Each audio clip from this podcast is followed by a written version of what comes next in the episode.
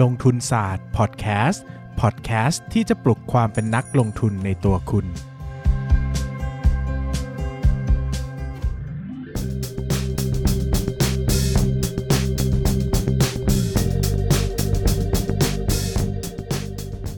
สวัสดีครับ ยินดีต้อนรับเข้าสู่รายการลงทุนศาสตร์พอดแคสต์รายการที่ชวนทุกคนมาพัฒนาความรู้ด้านการเงินและการลงทุนไปด้วยกัน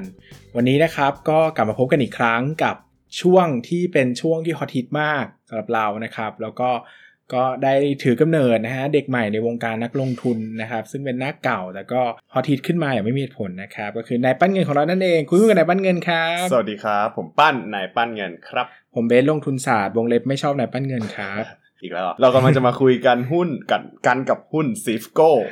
กับข้อดีของหุ้นรับเหมาต้นน้ำ ครับ อ่าหุ้นรับเหมาต้นน้ำตัว ต้ นี้ นน้ำคือสร้างอยู่ต้นน้ำ ใช่ครับก็คือไปไปทุบฝ่ายทุบเขื่อน ให้มันแตกนะค ไม่ รับ ใช่ อ่าจบสเกลเท่านี้ครับ สวัสดีครับ นะครับ หุ้นซีฟโก้มันต้นน้ำยังไงครับ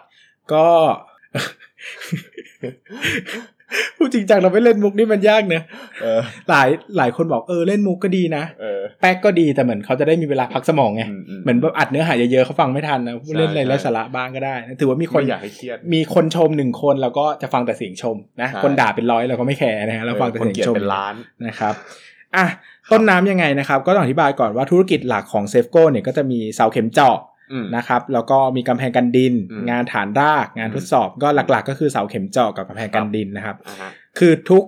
ทุกโครงสร้างที่ ทุกตึกทุกอาคาร อ่านะครับที่ที่จะต้องทำเนี่ยนะครับอันนี้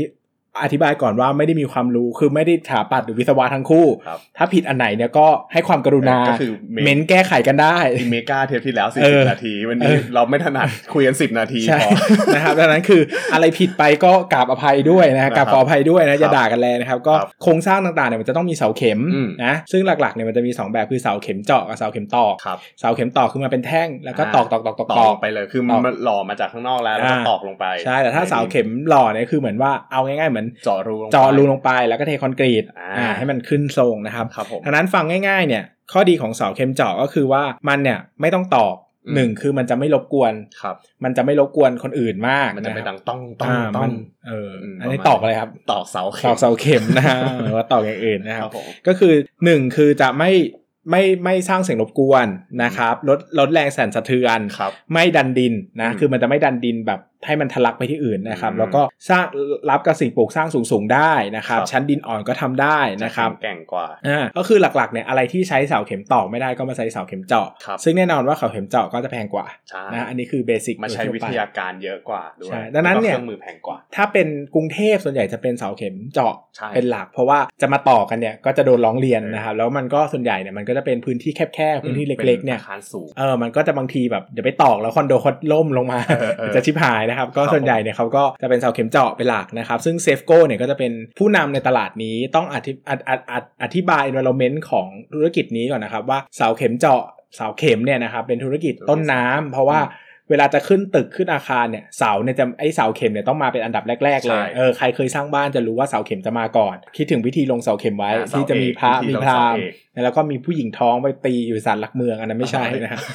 อันนั้นเป็นอันนั้นเป็นเรื่องเล่านะครับ เออ ก็ดังนั้นเนี่ยข้อดีที่เราจะพูดว่าข้อดีของธุรกิจรับเหมาก่อสร้างต้นน้ำก็คือว่าธุรกิจรับเหมาก่อสร้างเนี่ยเป็นธุรกิจที่ผิดนัดชำระเยอะ หมายถึงว่าสร้างๆไปแล้วในทุนเงินหมด ก็ไม่มีเงินจ่ายนะครับดังนั้นธุรกิจช่างรับเหมาก่อสร้างเนี่ยเป็นธุรกิจค่อนข้างจะวัดใจนิดนึง ใช่ไหมบางทีเงินหมดเงินไม่พอบางทีช่างก็โกงบางทีเจ้าของโครงการก็โกง อ่า โกงกันไปโกงกันมานะครับ ชอบแบบ แต่ธุรกิจต้นน้ำเนี่ยมีข้อดี เพราะว่า อืม มันเริ่มเป็นอันแรกไงเงิน ใช่ จะไม่หมด คนที่ต้องห่วงเนี่ยคือไอ้ไอ้ท้ายๆ เออเออ เออแต่ไอ้ไอ้เจ้าแรกๆเนี่ยมักไอ้เรื่องเงินมักไม่ค่อยมีปัญหา อ่า ดังนั้นถ้าไปดูธุรกิจรับเหมาก่อสร้าง เราจะพบว่าต้นน้ำกับปลายน้ำนี่งบคนละเรื่องนะ ใช่ ถ้าไปดูเซฟโก้กับไพลอนนะที่เป็นเออเป็นผู้นำในธุรกิจนี้ทั้งคู่นะครับจะ ที่อยู่ เห็น ใน ว่า ตลาดนะ เออที่อยู่ในตลาดงบจะดี อัตรากำไรจะดี ครับ อัตรากำแบบอัตรากำไรมีกำไรต่อเนื่องอะไรเงี้ยนะครับ อืม จะไม่ค่อยสวิงมากคือเราเนี่ยจะ VI เนี่ยจะพูดกันเยอะว่าอย่าเล่นหุ้นละเหมาก่อสร้าง อืม เพราะว่ามันจะ มีความเสี่ยงสูง เออมีความเสี่ยงสูงที่จะโดนผิดนัดชำระ ครับ กำไรขาดทุนสลับกันไปแบบไม่ค่อยนิ่งนะครับ อืม แต่ถ้าเรามาดูเซฟโก้กับไพลอนนี่จะคนละเรื่องเลยงาน อืม จะแบบ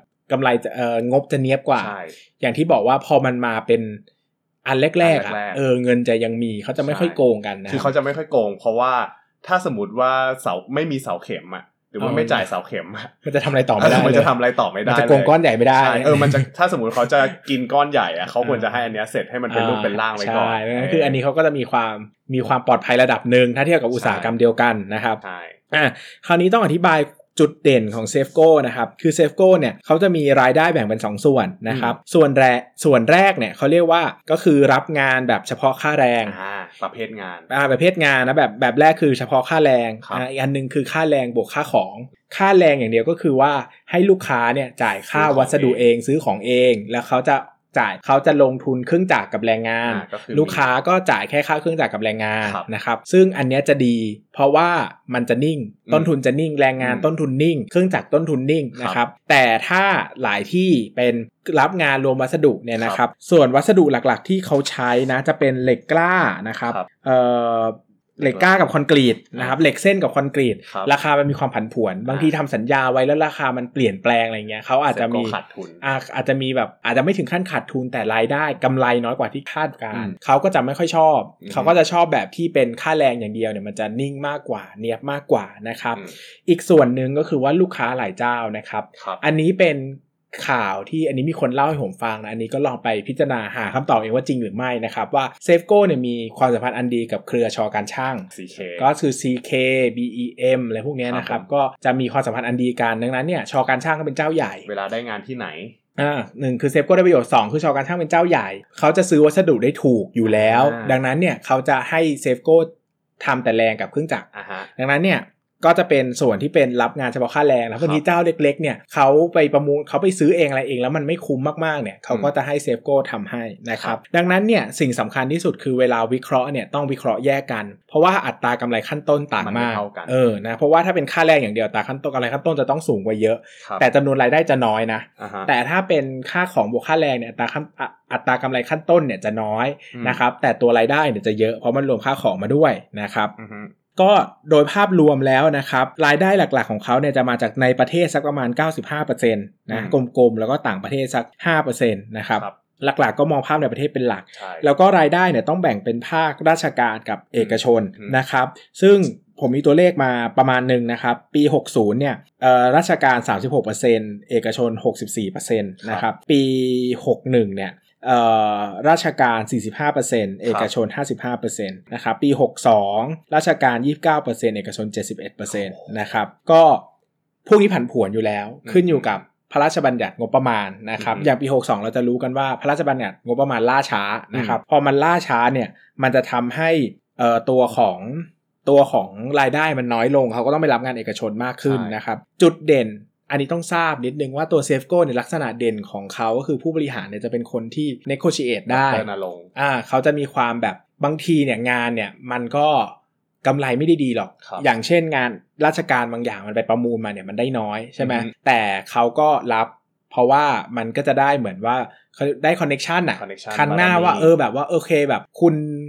ครั้งตอนที่ได้กำไรน้อยๆ คุณรับอะไรเงี้ยตอนที่ได้กำไรเยอะแบบตอนที่ได้กำไรดีเขาก็อาจจะเหมาะเขาอาจจะเรียกมาคุยอะไรอย่างเงี้ยนะครับหมายถึงว่าก็ไม่ได้หมายถึงว่าไม่ได้ทุจริตไม่ได้อะไรนะ แต่มันเป็นเหมือนว่าการช่วยเหลือเกื้อกูลกันว่า อืม โอเค งานนี้มันมีงบเท่านี้ ค ทำ รับ ให้ได้ไหมเนี่ยเขาก็จะเป็นคนที่รักษาคอนเน็ชันไว้คือหมายถึงว่าจะไม่ได้มองแต่ตัวกำไรอย่างเดียวเพราะว่า อืมอืม ธุรกิจเนี้ยมันเป็นธุรกิจ B2B เนอะ อืม มันไม่ใช่ ใช่ ธุรกิจกับรายย่อยดังนั้นการในคุชิเอตการเจรจาต่อรองเนี่ยเป็นเรื่องสำคัญนะค ครั รั บบ ก่อน profit margin เนี่ยโดยเนื้อเนื้อๆแท้ๆเนี่ยเท่าไหร่เนี่ยเขาไม่แจ้งเขาจะแจ้ง อือฮึ รวมนะครับ ใช่ แล้วก็เอ่อเท่าโทรถาม IR IR ไม่บอก คือเรา นบ จะไม่รู้ว่าแรงแรงเนี่ยได้กอร์ profit margin เท่าไหร่แรงบวกของเนี่ยได้กอร์ profit margin เท่าไหร่เราจะไม่รู้แต่เราจะรู้แค่ว่าแบบเออพอ ร น วม รวมกันแล้ เท่าไหร่ ท่ แต่ผมเนี่ยไปนั่งถอดสมการมา โจ้ ก็คิดเหมือนเหมือนสมการเชิงเส้นมปลายนะครับ ว่าเป็น ครับผม แทนค่าเป็น x กับ y แล้วก็เอา เออเออ 3 ปีมาหักกันเนี่ย เออ ค่าแรงรวมของเนี่ยกอ p ป o f ฟิ t ประมาณ 10%เ สิบเองเหรอ ออแต่ค่าแรงอย่างเดียวเนี่ยกอ p ป o f ฟิ t ประมาณ 30% โอ้ เออประมาณนี้นะครับ โดย เออ ภาพรวม จริงไม่จริงไม่รู้นะครับ อันนี้ ครับ ก็ถอดสมการมานะครับ อืมอืม ก็อันนี้ก็อันนี้ก็ไม่ทราบเหมือนกันนะครับ ภาพรวมนะครับ ภาพรวมเนี่ยจุดเด่นของคือของเขาก็คือ คนที่เล่นหุ้นเซฟโก้หรือซื้อหุ้นเซฟโก้เนี่ยส่วนใหญ่จะต้องมองภาพบูลลิชหรือว่ามอง เออ ภาพกระทิงกับ ใช่ อินฟราสตรักเจอร์ในประเทศไทย ใช่ เอ่อโครงสร้างพื้นฐานจะต้องมานะครับ เพราะว่า1เซฟโก้จะโตไปกับโครงการภาครัฐ นะครับโครงกะโครงสร้างพื้นฐานต่างๆนะครับ ครับ รถไฟฟ้า หลาย ใต้ดิน คู่ เนี่ยต้องใช้กำแพงกันดินเลยพวกเนี้ยนะครับ ใช่ได้เฟรมวอล เออแล้วก็รถไฟฟ้า EEC เนี่ยครับ อืม โครงการในจังหวัดเล็ก ครับ ๆถามว่าเฮ้ยหลายอันมันดูไม่ต้องใช้เสาเข็ม ไม่ต้องใช้กำแพงกันดิน มันเกี่ยวอะไรนะครับ สิ่งที่เกี่ยวเขาเรียกว่า crowding in effect ก็คือว่าเมื่อมีความเจริญไปถึงเนี่ยภาคเอกชนจะตามไป ครับ เช่น เส้นนี้ทำถนนอย่างดีตัดผ่าน อืม คือคุณไอ้ถนนเส้นเนี้ยมันไม่ได้ใช้อ่ะมันอาจจะถ้าเป็นถนนทางด่วนอาจจะต้องใช้ เออ ตรงเสาใช่ไหม เออ แต่ถ้าเป็นถนนธรรมดาที่มันลาบกับพื้นอาจจะไม่ต้องใช้เสาเข็ม เออ ไม่ต้องใช้อะไรใช่ไหมครับแต่ คอนโด ข้างๆ ที่ไปเนี่ยมันต้องใช้เสาเข็ม ใช่ นะเขาก็เรียกว่า crowding in effect ก็คือมันก็ได้ได้ส่วนที่เติบโตไปจาก อืม การเติบโตจากภาครัฐด้วยนะครับ อันนี้ก็เป็นมุมมอง คือประมาณว่าถ้าสมมุติว่าถนนมันตัดผ่านที่เส้นไหนแล้วความเจริญอ่ะมันจะไปตรงนั้น ซึ่งพอความเจริญไปตรงนั้นน่ะมันทำให้การคมนาคมอย่างเงี้ยพวกห้างพวกคอนโดอะไรมันก็ต้องตามไปด้วย ใช่ แล้วก็ นะครับ เสาเข็มก็ได้ประโยชน์ ใช่ นะครับกำลังการผลิตเนี่ยก็มีเรื่องของเครื่องจักรด้วยนะครับ เพราะว่าจริงๆแล้วเนี่ยเป็นเป็นธุรกิจที่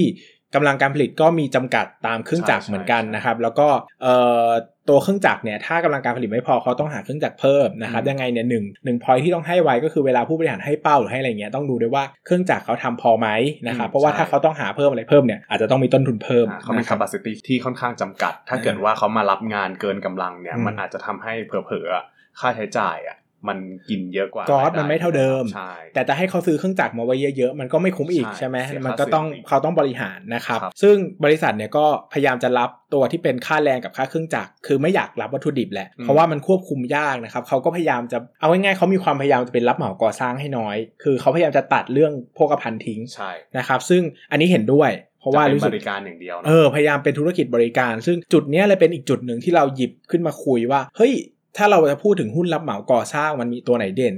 ต้องพูดว่าเซฟโก้กับไพลอนเด่น ตรงจุดนี้แหละ เพราะว่าหนึ่งคือมันเป็นต้นน้ำใช่ไหมงบจะสวย อืม สองคือมันมีเรื่องของความเป็นโภคภัณฑ์น้อยกว่า ใช่ ตัวอื่นนะครับ ณสิ้นปี 62เนี่ยมีแบ็กหลอกนะครับเวลาดูธุรกิจนี้ธุรกิจรับเหมาก่อสร้างนะครับ จะคล้ายๆอสังหา จะจะคล้ายๆอสังหาคือดูแบ็กหลอกเป็นหลักนะค ครั รับ บ คือทุกคนเนี่ยจะทำนายรายได้และกำไร ใอนาคต สิ้นปีแล้วส่วนใหญ่ ใช่ เขาจะมองสิ้นปีเป็นหลัก ดังนั้นราคาวันนี้ส่วนใหญ่จะเป็นราคามื้อสำหรับสิ้นปี ใช่ ถ้าคุณรองงบออกรอกำไรออก แล้วหวังว่าหุ้นจะขึ้น เออ อันนี้อาจจะไม่ขึ้นก็ได้ เขาเขา valuation รวมราคา back แบ็กหลอกไปแล้วคือเขาคิดล่วงหน้าไปแล้ว ส่วนใหญ่ ครับ คือเขาจะ valuation backlog อะไรเรียบร้อยหมดแล้วดังนั้น PE ที่เห็นอาจจะไม่ใช่ PE จริงก็ได้ เช่นสมมติว่าอันนี้สมมตินะครับ เช่นว่าปกติเราเห็นว่า PE trailing PE มัน 20 ตลอด เราคิดว่าหุ้นเนี่ยต้อง PE 20 แน่เลย พอกำไรเปิดมาปุ๊บปลายปี ปรากฏว่ากำไรโต แต่ราคา ใช่ หุ้นไม่ขึ้นเลย ใช่ อ่าทำไม PE ต่ำลงต้องเยอะเหลือ 15 เท่า 14 เท่าไม่มีคนซื้อ เพราะว่านั่นน่ะคือคนน่ะคิดไปแล้วแล้วคือคนไม่ได้ดู trailing PE คนดู forward PE ใช่ ซึ่งอันนี้เป็นลักษณะพื้นฐานของเซฟโก้กับไพลอนเลย ใช่ เพราะว่าแบ็กหลอกมันเล็ก มัน อืม คำนวณง่ายนะครับ อืม มันประมาณการง่ายดังนั้นเนี่ยใครจะซื้อหุ้น 2 ตัวนี้เนี่ยต้องประมาณงบสิ้นปีได้ค่อนข้างแม่น เขาค่อนข้างให้งบให้แบ็กหลอกสิ้นปีค่อนข้างชัดนะครับ ครับ อย่างอย่างสิ้นไตรมาสหนึ่งเนี่ยแบ็กหลอกในยรวม 2,000 2,015 ล้านบาท เป็นเอกชนกับรัฐบาลอย่างละครึ่งๆนะครับ ใช่ แรงงานอย่างเดียว 40%แรงงาน อืม กับค่าของเป็น 60%นะครับ บอกแค่นี้มันควรจะคำนวณ gross profit margin ได้แล้ว ใช่ ถูกไหม แล้วก็ไปหัก G&A ก็ควรจะได้กำไรสุทธิแล้ว ครับ แล้วก็ไปคูณ PE เหมาะสม อืม ที่เป็น forward PE นะ ก็จะรู้ ครับ มูลค่าพื้นฐานแหละ คืออ ม ที่เราเห็นช่วงเนี้ยว่า P PE มันอาจจะน้อยลงกว่าสมัยก่อน คือสมัยก่อนเนี่ยซีฟโกเนี่ยถือว่าเป็นหุ้นที่นักลงทุนหลายคนอ่ะ ให้ให้มูลค่า เออหลายคนถามว่า ให้ เอ้ย PE ทำไม สูงมาก รับเหมา ลยนะ PE 20 เออ เออนะครับ จริง ๆ คือมองเทลลิ่งไม่ได้ ใช่ คือตอนนั้นเนี่ยผมรู้สึกว่าที่เขามองกันเพราะว่างานเอกชนเยอะ อ่า แล้วก็งานงานงานที่เป็นแรงงานอย่างเดียวเนี่ยมันค่อนข้างเยอะ อืม แต่พอเราลองเราลองมาดูแบ็กหลอกตอนเนี้ย ภาครัฐครึ่งหนึ่งเอกชนครึ่งหนึ่งแล้วก็ค่าแรงอย่างเดียวเหลือ 40%แรงบวกของเนี่ยอยู่ที่ประมาณ 60%มันก็เลยทำให้เรารู้สึกว่า เฮ้ย ถ้าเราลงทุนตอนเนี้ยในอนาคตอะรายได้ที่ทำได้มันจะได้ gross profit margin ค่อนข้างน้อย อืม เพราะอย่างที่บอกไปว่ามันรับสัดส่วนของงานที่เป็นงานแรงบวกของเนี่ยเยอะกว่า อืม PE มันก็เลยค่อยๆ ถดถอยลงมา ก็อย่างที่บอกว่าเล่นเล่นหุ้น 2 ตัวนี้เล่นเล่นแบบเล่นท่าน้อยไม่ได้ อืม คือต้องคำนวณเป็นคิด ใช่ เป็น เพราะว่า ใช่ ทุกคนที่เล่นหุ้นเนี้ยคำนวณเป็นหมด แล้วหุ้นอ่ะมันไม่ได้สภาพคล่องเยอะ ดังนั้น อืม คนที่แบบคนที่ลงทุนในหุ้นเหล่านี้เนี่ยที่เขากำเงินมาลงทุนเนี่ยเขารู้ดี ใช่ นะครับ ดังนั้นเนี่ยมันจะไม่เขาจะเขาจะรู้อ่ะเออเป็นหุ้น เออ ที่มันจะไม่ได้เล่นง่ายแบบโอ้โหดู PE แล้วก็ซื้อเลยคือมันจะต้องคำนวณ backlog คำนวณ forward PE นะครับก็อันนี้บอกไว้เป็นในเวลาเป็นของหุ้นนี้เนอะนะครับอีกอย่างที่ต้องพูดก็คือผู้บริหารเนี่ยก็คือคุณณรงค์ ทัศนนินิพันธ์เนี่ย อืม นะครับเป็นผู้ความจริงคู่ก่อตั้งเนี่ยมีสามคน ครับ แต่ ก็เกษียณไปแล้วสองคนนะครับ อืม ก็จะเหลือคุณนรงค์เนี่ยที่ดรนรงค์ที่ยังแบบอยู่เป็นคนธรรมะธรรมโมนะครับแล้วก็ ใช่ใช่ อ ใช่ ยู่ในวงการนี้นะครับ ก็จริงๆ แล้วเพิ่งเอ่อธุรกิจดีเพิ่งพาคุณนรงค์เยอะ เพราะอย่างที่บอกว่าเป็นธุรกิจ B2B นะครับ B2B แปลว่าต้องใช้การ negotiate การต่อรอง ใช่ การ connection นี่ปกติอยู่แล้ว บารมี นะครับ นี่ต้องมี บารมีต้องมี แต่คุณนรงค์ก็ถือหุ้นอยู่ 7.71% ครับ ดังนั้นก็เรื่องของการจะอะไรยังไงก็ดูยังไม่น่ากังวลมากนักก็ยังถือถือหุ้นอยู่นะครับ แล้วก็ก็เป็นเป็นเป็นบริษัทที่เน้นวิชาการนะบริหุ้นบริษัทนี้คือคุณนรงค์เนี่ยเขาจะมีแบบบริษัทจะมีการ อง ตี ค์ความ พิม รู้ พ์ ประสบการณ์ของเขาเนี่ยเยอะมากเลยนะ เอ คุณน อ รงค์ คือเขาเป็นสายวิชาการเลยแหละ ใช่ ตีพิมพ์งานวิชาการระดับนานาชาติเนี่ยเยอะแยะนะครับ ก็จะมีความเป็นแบบเป็นลักษณะเขาจะธรรมะธรรมโม แล้วก็เนิร์ดแบบเป็นสายวิชาการนะครับ ครับ ก็ไปเปรียบเทียบกับไพลอน เออ เออก็ใครดูหุ้นนี้ไปดูไพลอนแล้วก็เทียบกันก็จะน่ารักดีมันจะมีความ ผเ ต่างกันหลายๆ แช ส่วน ร์แชร์ประสบการณ์ให้ฟัง อ่า ผม ครับ เคยไปคุยกับดรนรงค์เหมือนกัน อืม เหมือนกับว่าตอนนั้นเนี่ยเราไปคุยกัน แล้วก็เขาเรียกไปไปคอมมานีวิสิตเนี่ยแหละ อ่า แล้วเขาก็เข้าเราเราก็เข้าไปนั่งในห้องประชุมเล็กๆกับเขาเขาก็คุยสนุกนะเขาเขาจะไม่ค่อยชวนคุยเรื่องบิสเนสเท่าไหร่เขาจะชวนคุยไปเรื่อยเปื่อยแล้วเขาก็จะแบบเออเล่าให้ฟังว่าเนี่ยเขาเคยเขียนงานวิชาการอะไรนู่นนี่นั่นให้ อืม ที่นู่นที่นี่ ซึ่งความรู้องค์ความรู้ของเขาที่มันอยู่ในบริษัทอะผมคิดว่ามันมีมูลค่ามหาศาลเลยนะ ซึ่งพี่เคยไปสิงคโปร์ว่าเราเห็นไอ้ตึก อืม มารีนาเบซนอันนั้นน่ะก็ใช้เสาเข็มของซีฟโก้นะเออเขาให้ซีฟโก้ไปทำ อืม เห็นป่าว่าตึกสูงๆ ใหญ่ๆ สวยๆอ่ะ โอ้โห เอั โหดมากนะ อันนั้นของซีฟโก้นะ ซึ่งพอเวลาเขามีงานแบบเขาเรียกว่าอะไรล่ะ มีงานงานตีพิมพ์ทางวิชาการเนี่ยมันก็อาจจะเป็นแบบอีกหนึ่งจุดเด่นเนอะที่ทำให้สร้างความมั่นใจกับลูกค้าได้ว่า ใช่ มันเป็นองค์กรที่มีความรู้อยู่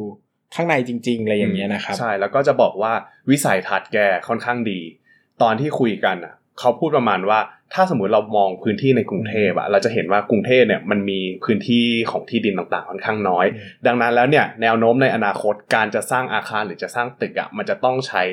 พื้นที่ที่เป็นแบบ อืม อ่านน้อย แต่ว่า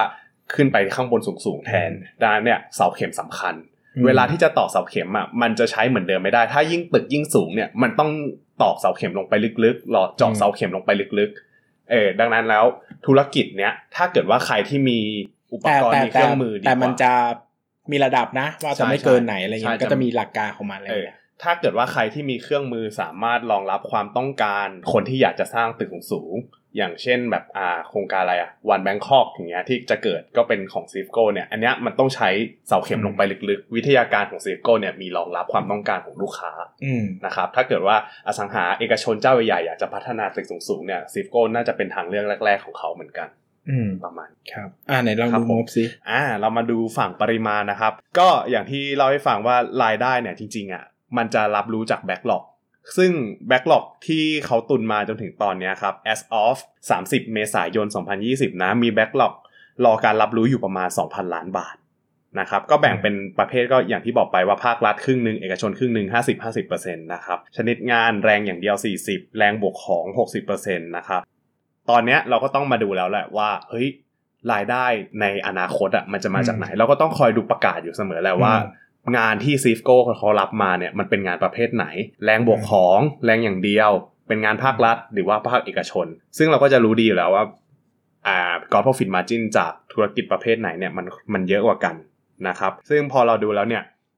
การรับงานของเซฟโกไม่ใช่ว่าเฮ้ยตอนเนี้ยในตลาดมีอยู่มีอยู่มีมีชิ้นเค้กอยู่ก้อนหนึ่งเขาจะรับได้ทั้งหมด อย่างที่บอกว่าเออมันมี capacity ที่ต้องดูอยู่ด้วย เพราะว่าตอนเนี้ยถ้าเราดูงานในตลาดนะ หลายคนเนี่ยก่อน อืม เดี๋ยวต้องเสริมอย่างนี้ก่อนว่าหลายคนจะงงว่า เอ้ย แล้วทำไมต้องไปรับงานที่กำไรไม่ดีด้วยทำไมไม่รอประมูล เฉพาะงานที่ได้กำไรดีอย่างเดียว เออ ต้องบอกก่อนว่าหลายธุรกิจเขาจะมีเรียกว่า approve vendor list ใช่ ก็คือว่าคุณต้องเป็นเวนเดอร์หรือต้องเป็นคนที่ทำธุรกิจกับเขามาก่อน แล้วก็ อืม เขาจะแอปพรูฟแล้วว่าอันเนี้ยทำงานได้ ทำงานดี สมมุติว่าอย่างสมมติว่าเอาอย่างเมื่อกี้ได้จะขึ้น อืม วันแบงคอกอย่างเงี้ย อ่ะ แล้วคือคุณเป็นใครไม่รู้เลยมาปุ๊บ แล้วจะเอาวันไปเอาโครงการวันแบงคอกเลยเนี่ยเขาอาจจะในในแคตตากรีที่เขาลิสต์ไว้เขาอาจจะบอกว่าไม่เอาต้องเอา approve อืม vendor list คือเคยทำงานกันมาก่อน อืม แล้วก็พิสูจน์แล้วว่าทำงานดีเนี้ยบแล้วก็ อืม ถูกต้องตามมาตรฐานอะไรเงี้ ครั ย บ ดังนั้นเนี่ยการรับงานบางทีเนี่ยบางทีรับก็ไม่ได้หวังกำไรอย่างเดียว แต่การจะหวัง approve vendor list ไปด้วย เหมือนง่ายๆอะครับเหมือนอย่างบางทีเนี่ยเราเป็นเราขายของใช่ไหมเราสมมติเรา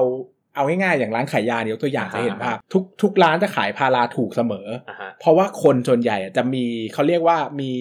จุดการรับรู้ความแพงถูกของราคาเนี่ยที่พาราเพียงอย่างเดียว อ่าใช่ เขาก็จะขายพาราให้ถูกเพื่อให้สร้างความเข้าใจว่ายายาร้านเนี้ยถูก ม เพื่อที่จะขายยาอย่างอื่นได้ตามใจชอบ อาจจะตั้งราคาแพงเพื่อสร้างกำไรอะไรเงี้ยก็เหมือนกันว่าบางทีเขาก็ต้องยอมขายบางอันหรือบางชิ้นถูกก่อน เพื่อที่จะได้ใจลูกค้ามา ใช่ ซึ่งมันไม่ใช่เรื่องของการทุจริตนะ อืม มันก็มีเรื่องของความคอนเน็ชันที่ธรรมดาของธุรกิจ B2B จะชัดกว่า แล้วก็ เป็นเทคนิคในการ B2C ทำธุรกิจ ก็จะลงมาอ่า ครับ อะไรอย่างนี้ อ่ะพอพูดอย่างเงี้ยแล้วผมอยากจะเสริมอีกนิดนึงว่าตอนเนี้ยตลาดของเสาเข็มเจาะอะถ้าเราดูกันดีๆอะในตลาดหลักทรัพย์มันจะมีหุ้นอยู่ 2 ตัวคือเซฟโกกับไพลอน อืม ที่เราไปฟังแต่ความจริงแล้วอ่ะไพลอนไม่ใช่อันดับ 2 อืม เซฟโกอ่ะเป็นอันดับหนึ่งมาตั้งแต่ อ่า ไหนแต่ไร แต่อันดับ อ่า สองเนี่ยมันจะเปลี่ยนหน้าเปลี่ยนตาอยู่เสมออา ก็คือจะมีของอ่าไอทีอิตาเลียน ITD อะครับ อ่า ITD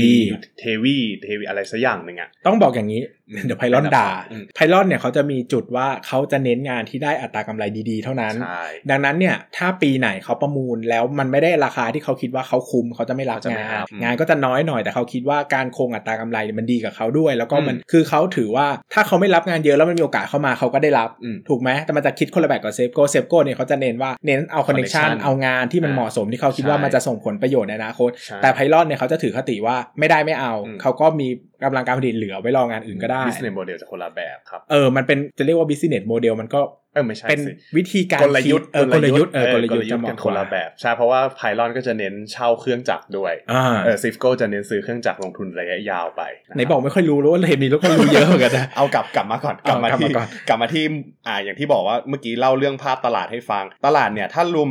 อ่าไม่รวมเมกะโปรเจกต์ของรัฐบาลนะครับ ทั้งหมดเนี่ยตอนเนี้ยมันจะมีอยู่ประมาณ 5,786 ล้านบาทมูลค่าในการก่อสร้างเสาเข็มทั้งหมดเนี่ย อืม ซึ่งถ้าเกิดว่าตอนเนี้ยเราดูแล้วมันจะเป็นที่มันอยู่ในมือเซฟโกเนี่ยอยู่ประมาณ 390 ล้านบาทของเจ้าอื่นอีกเนี่ยอยู่อีกประมาณ 252 ล้านบาท ส่วนที่เหลืออีก 5,140 กว่าล้านบาทเนี่ยก็ต้องรอดูเพราะมันยังอยู่ในกระบวนการยังไม่ได้ประกาศออกมานะครับ ซึ่งถ้า อืม เราดูในตอนนี้เนี่ยงานใหญ่ ๆ ที่รอประกาศ ว่าเฮ้ยใครจะเป็นผู้รับเหมาเสาเข็มเนี่ยก็จะมีพวกอ่าหนึ่งเลย ที่หลายคนคงรู้ตรงสาราแดงอะดูสิตเซนทันพาร์คที่เขาทุบโรงแรมดูสิตออกอะแล้วเขาจะทำเมกะโปรเจกต์ขึ้นมาเป็น อ่า มิสยูดเออเป็น อ่า ร่วมการร่วมมือระหว่างดูสิตกับเซนทรัน โชคดีมากเลยนะ ว่า ทุกตอนโควิดไง เออ เฮ้ย อันนี้ดีดี เหมือนแบบเหมือนมีแบบ เอ๊ะ รู้อนาคตตัววะ ยานเออ ทำไมเก่งจังทุบตอนแบบเออ เปิดไปก็ไม่ค่อยได้อะไร ใช่ เออเก่งจังเลย แล้ว ว่ะ ตอนเนี้ยตอนเนี้ยกำลังสร้างอยู่ คุณสุภ นะ จีใช่ไหมใช่ไหมตอน ใช่ นี้ ใช่ คุณสุภใช่จี คุณสุภจีของดูสิต ไปไหนหุ้นก็ลิ่งนะ เอออ อืม ดีมากเลย แล้วก็รีโนเวทเซ็นทรัลพระรามสองแล้วก็มีทำบำรุงราษฎร์แล้วก็ทางด่วนพระรามสามดาวคนองวงแหวนรอบนอก อันนี้เนี่ยเป็นโครงการที่รอ รอว่าเออใครจะเป็นคนเข้าไปรับงาน ซึ่งมันก็มีความเป็นไปได้สูงเหมือนกันที่งานใหญ่ๆ จะเป็นของเซฟโก อืม นะครับ อ่ะ อย่างที่บอกเมื่อกี้ว่าประเภทงานของซิฟโกแต่ละแบบเนี่ย เราจะเน้นกันที่ 2 งานก็คือประเภทงานที่เป็นรับเหมาแรงงานอย่างเดียว แล้วก็รับเหมาที่เป็นแรงงานบวกของ อืม ก็อย่างที่รู้ว่า ตอนนี้เนี่ยแรงงานบวกของพอไปดูแบ็กหลอกย้อนหลังอะแรงงานบวกของมันจะเยอะกว่า ดังนั้นแล้วพอพีดิกกำไรปีนี้ออกมา คิดว่ามันน่าจะได้กอดโปรฟิตมาจินน้อยกว่าปีที่แล้วชัวร์ อ่า ๆนะครับ ก็ God Profit Margin ใช่ God ขีดเส้น Profit คำว่า margin นะ margin นะครับ ไม่ใช่ ไม่ใช่ profit นะครับ อ่า อ่า ใช่ กำไรไม่เกี่ยวไปคำนวณเองนะครับ ครับผมซึ่งพอพอมันเทียบอย่างเงี้ยคือปีก่อนหน้าเนี้ยเขารับเขาเขามีแรงงานของของอ่ะแรงงานบวกของเนี่ยตุนมาประมาณ 72% ดังนั้นถ้าใครเอาแบ็กหลอกคูณกับ God Profit ปีก่อนนี่คือผิดเลยนะ ใช่ผิดเลย คือถ้าเป็นข้อสอบก็คือศูนย์เลยนะ เพราะว่า อืม วิหลักการ อืม คิดนี่ผิดเลยเพราะว่าคุณต้องแยกก้อนแบ็กหลอกก่อนเสมอนะ ใช่ครับผมก็ตอนนี้เนี่ยตุนตุนมาปี 2019เนี่ยรู้สึกว่าจะตุนเป็นแรงบวกเป็นแรงเนี่ยประมาณ 58%แรงบวกของ 42%มั้งมันเลยทำให้กำไรปีที่แล้วอ่ะค่อนข้างดูดี อืม เออ ปี คื แล้ว อ กำไรดูดีอยู่ ใช่ใช่ก็เลยทำ God Profit Margin ปี 2019 รวมๆ ไว้ที่ 21เปอร์เซ็นต์ อืม ะฮะอย่างที่บอกว่าพอเรากลับมาดูปีนี้เนี่ย God Profit Margin ยังไงก็ตามผมคิดว่าต่ำกว่า 21เปอร์เซ็นต์อยู่แล้ว เพราะว่าพอลองเช็คจาก Q1 ปี 2020 เนี่ย God Profit Margin มันรับรู้อยู่แค่ 18เปอร์เซ็นต์เอง ก็คือดรอปลงมาจากปลายปีที่แล้ว แล้วก็คิดว่าปีเนี้ยน่าจะต่ำกว่า 20%นะเดาๆเอาว่าน่าจะต่ำกว่า 20%อยู่แล้ว พอรับพอรับแรงที่เป็นแรงงานบวกของมาเยอะ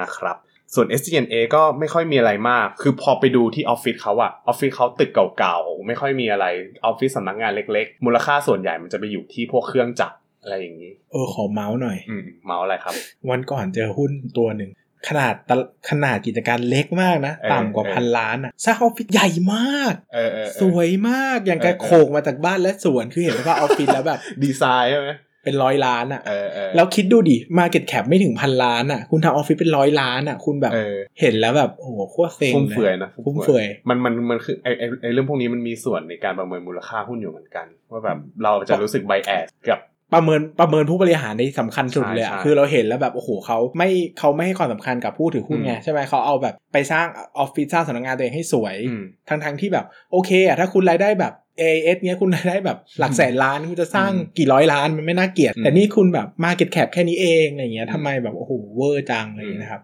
บางบริษัทก็เอาเงินไปซื้อคอนโดอยู่เองอ่ะ เออเออ ก็นะ นะครับ อืม ครับ SCNA ที่บอกเมื่อกี้ไม่เยอะมันมีประมาณถ้าเทียบ SCNA to sale เนี่ยอยู่แค่ 4.8%เองน้อยมาก อืม เออในปี 2019 นะครับ เพราะว่าเขาหนึ่งเลยคือเขาไม่ได้มีสาขาเออออฟฟิศบริหารก็เล็กๆ อยู่แถวๆ ธุรกิจมันเป็นก้อน รามอิทรา ใหญ่อะเออ เออ เป็นก้อนใหญ่มันไม่ได้แบบว่าต้องขายหรือบริหารอะไรมากมา ใช่ ย ถ้าเทียบกับรายได้เนอะ อืมอืม รายได้มันใหญ่ ก็ net profit margin จบออกมาปี 2019 อยู่ที่ 13%ส่วนในไตรมาสหนึ่งปี 2020 เนี่ยดูมาแล้วลดจาก 13%เหลือแค่ 10.8%เพราะว่างานส่วนใหญ่มันเป็นงานแรงรวมของ อืม มันก็เลยได้น้อยลงนะครับนะส่วนสินทรัพย์ใหญ่ ๆ เลยของเขากลับมาดูที่สถานาการเงินบ้างสินทรัพย์หลักๆเนี่ยจะเป็น PPE แต่ไม่ใช่พวกที่ดิน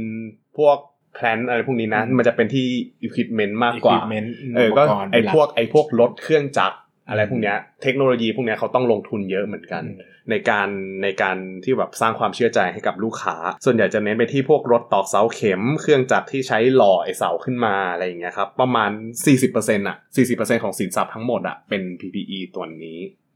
นะครับ ก็ ซึ่งสมเหตุสมผลนะ อืม ถ้าธุรกิจแบบนี้แล้ว PPE หลักไปอยู่ที่อาคารสำนักงานนี่ต้องคิดแล้วนะว่าทำไม ทำไมมันไปอยู่ตรงนั้นวะอะไรอย่างเงี้ย เออเออ คุณต้องแบบตอกเสาเข็มนี่ ใช่ ลงแบบสำนักงานต้องสวยขนาดไหนวะ ก็ อะไรอ ต้อง ย่างเงี้ย ก็ต้องลองดูลักษณะของธุรกิจกับพวกสินทรัพย์ประกอบกันไป เว่ามัสม ด้วย เหตุสมผลไหม ใช่ นะครับอย่างที่บอกอะนั่นแหละนั่นแหละ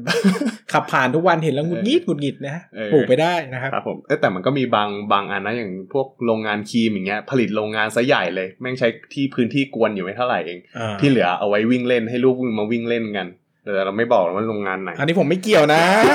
โรงงานครีมมีน้อยนะ ผมไม่เกี่ยวนะ นี่นายนายบ้านเงินนะครับ แต่ไม่เป็นไรรายการลงทุนศาสตร์นะครับ ผมไม่เกี่ยวนะคะ อ่ะเรากลับมาที่สินทรัพย์ของอันนี้เนาะสินทรัพย์อย่างที่บอกว่ามันมี PPE เป็น 40%ส่วนที่เหลือก็จะเป็นพวกสินทรัพย์ที่เกิดจากสัญญาจ้างงานอะไรอย่างเงี้ยที่ยังไม่ได้เรียกชำระอยู่อีก 800 ล้านบาท ก็คือคิดคิดแล้วเนี่ยเป็น 23%ก็คือไอ้พวกสัญญาจ้างที่ได้รับมาเนี่ยแหละแต่ว่ายังไม่ได้ให้บริการอะไรครับผม ก็แล้วก็มีพวกที่อ่าวางบินวางบินไปแล้วเนี่ยก็เป็นลูกหนี้ ม เออสัญญาพวกเนี้ยคือพอพอเขาได้รับมาถ้าเกิดว่าเขายังไม่ได้ให้บริการยังไม่ได้เริ่มก่อสร้างก็จะนับเป็นสินทรัพย์ที่รอการให้บริการ ก็ถือว่าเป็นสินทรัพย์แล้วเพราะว่า อืม คาดว่าจะให้ผลประโยชน์ทางเศรษฐ ใช่ เศรษฐ เศรษฐกิจ เศรษฐกิจในอนาค ใน ต อนาคตครับผม แล้วก็ถ้าให้บริการไปแล้วก็รับรู้เป็นลูกหนี้กันค่ะ อ่า หลักๆสินทรัพย์เขาจะมีแค่นี้ครับ 3 อันใหญ่ๆนะส่วนหนี้สินเนี่ยหนี้สินส่วนใหญ่ก็เป็นพวก account payable account payable เนี่ยเราดูเราจะสังเกตรู้เลย เจ้าหนี้ ว่า การค้า ใช่ใช่เจ้าหนี้การค้าเนี่ย ถ้าเกิดว่าปีไหนที่รับงานแรงรวมของมาเยอะๆ API account payable เนี่ยมันจะเยอะ อืม แต่ว่าถ้าปีไหนที่รับแรงมาอย่างเดียว รับงานที่เป็นแรงงานอย่างเดียวเนี่ย อืม AP จะน้อย อืม เออ ตรงเนี้ยจะสังเกตได้ง่าย ๆเลยนะครับ ส่วน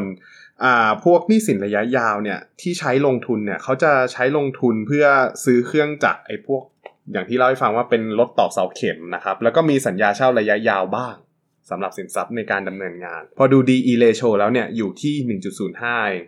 อืม ก็คือ น้ยนะน้ย ใช่ถือว่าน้อย แต่พอตัดพวก แต่พอตัด account payable ออกอ่ะอืมมันจะเหลืออยู่แค่ 0.5 เท่า อืม ก็ IBD per E ก็น่าจะอยู่ประมาณ 0.5 เท่า อืม ที่มีดอกเบี้ยก็คือถือว่าน้อยมากนะครับ ไปดูที่ Cat f o กันบ้าง Cat f o เนี่ยจะเป็นแพทเทิร์นบวกลบลบ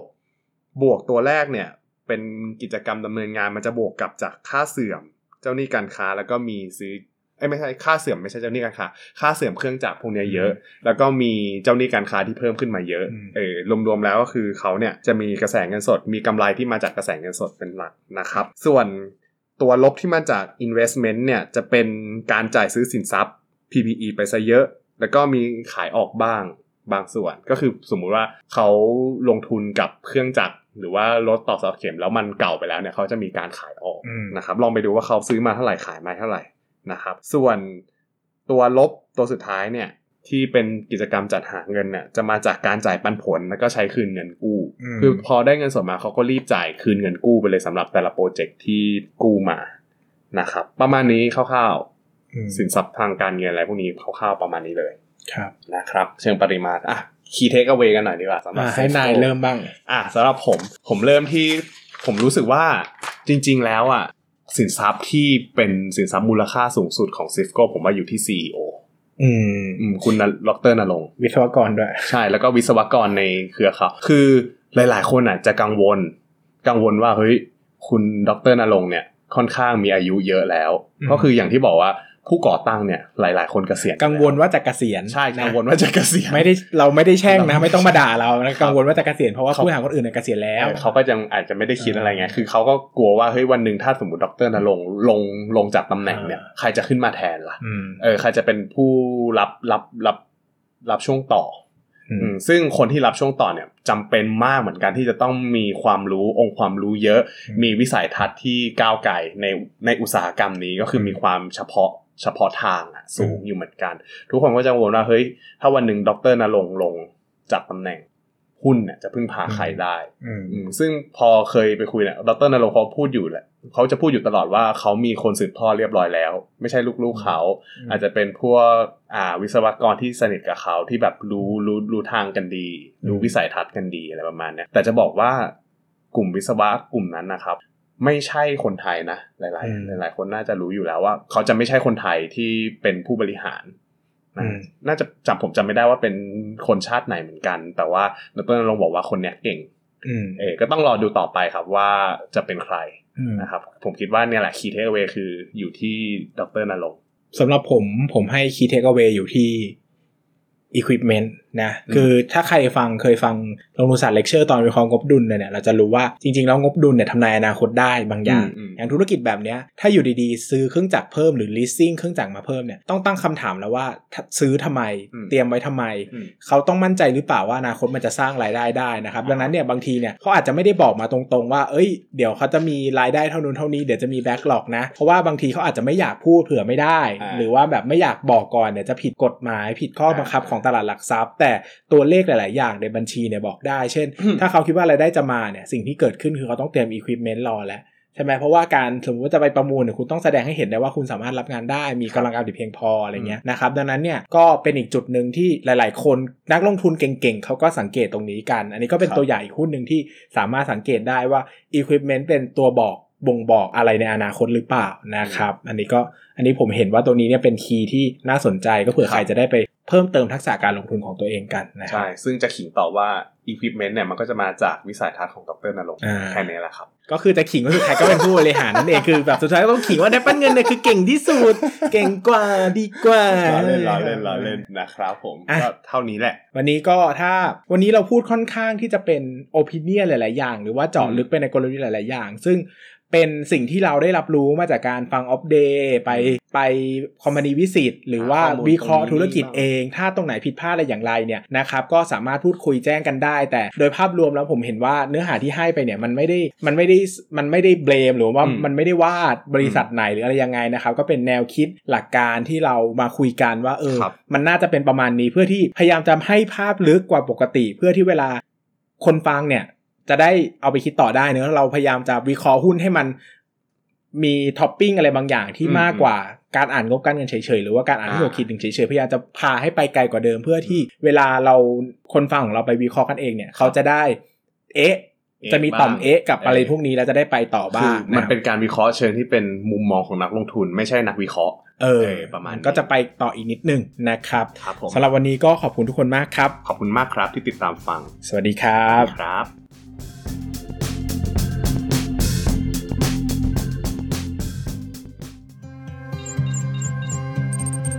อย่าลืมกดติดตามลงทุนศาสตร์ในช่องทางพอดแคสต์เพลเยอร์ที่คุณใช้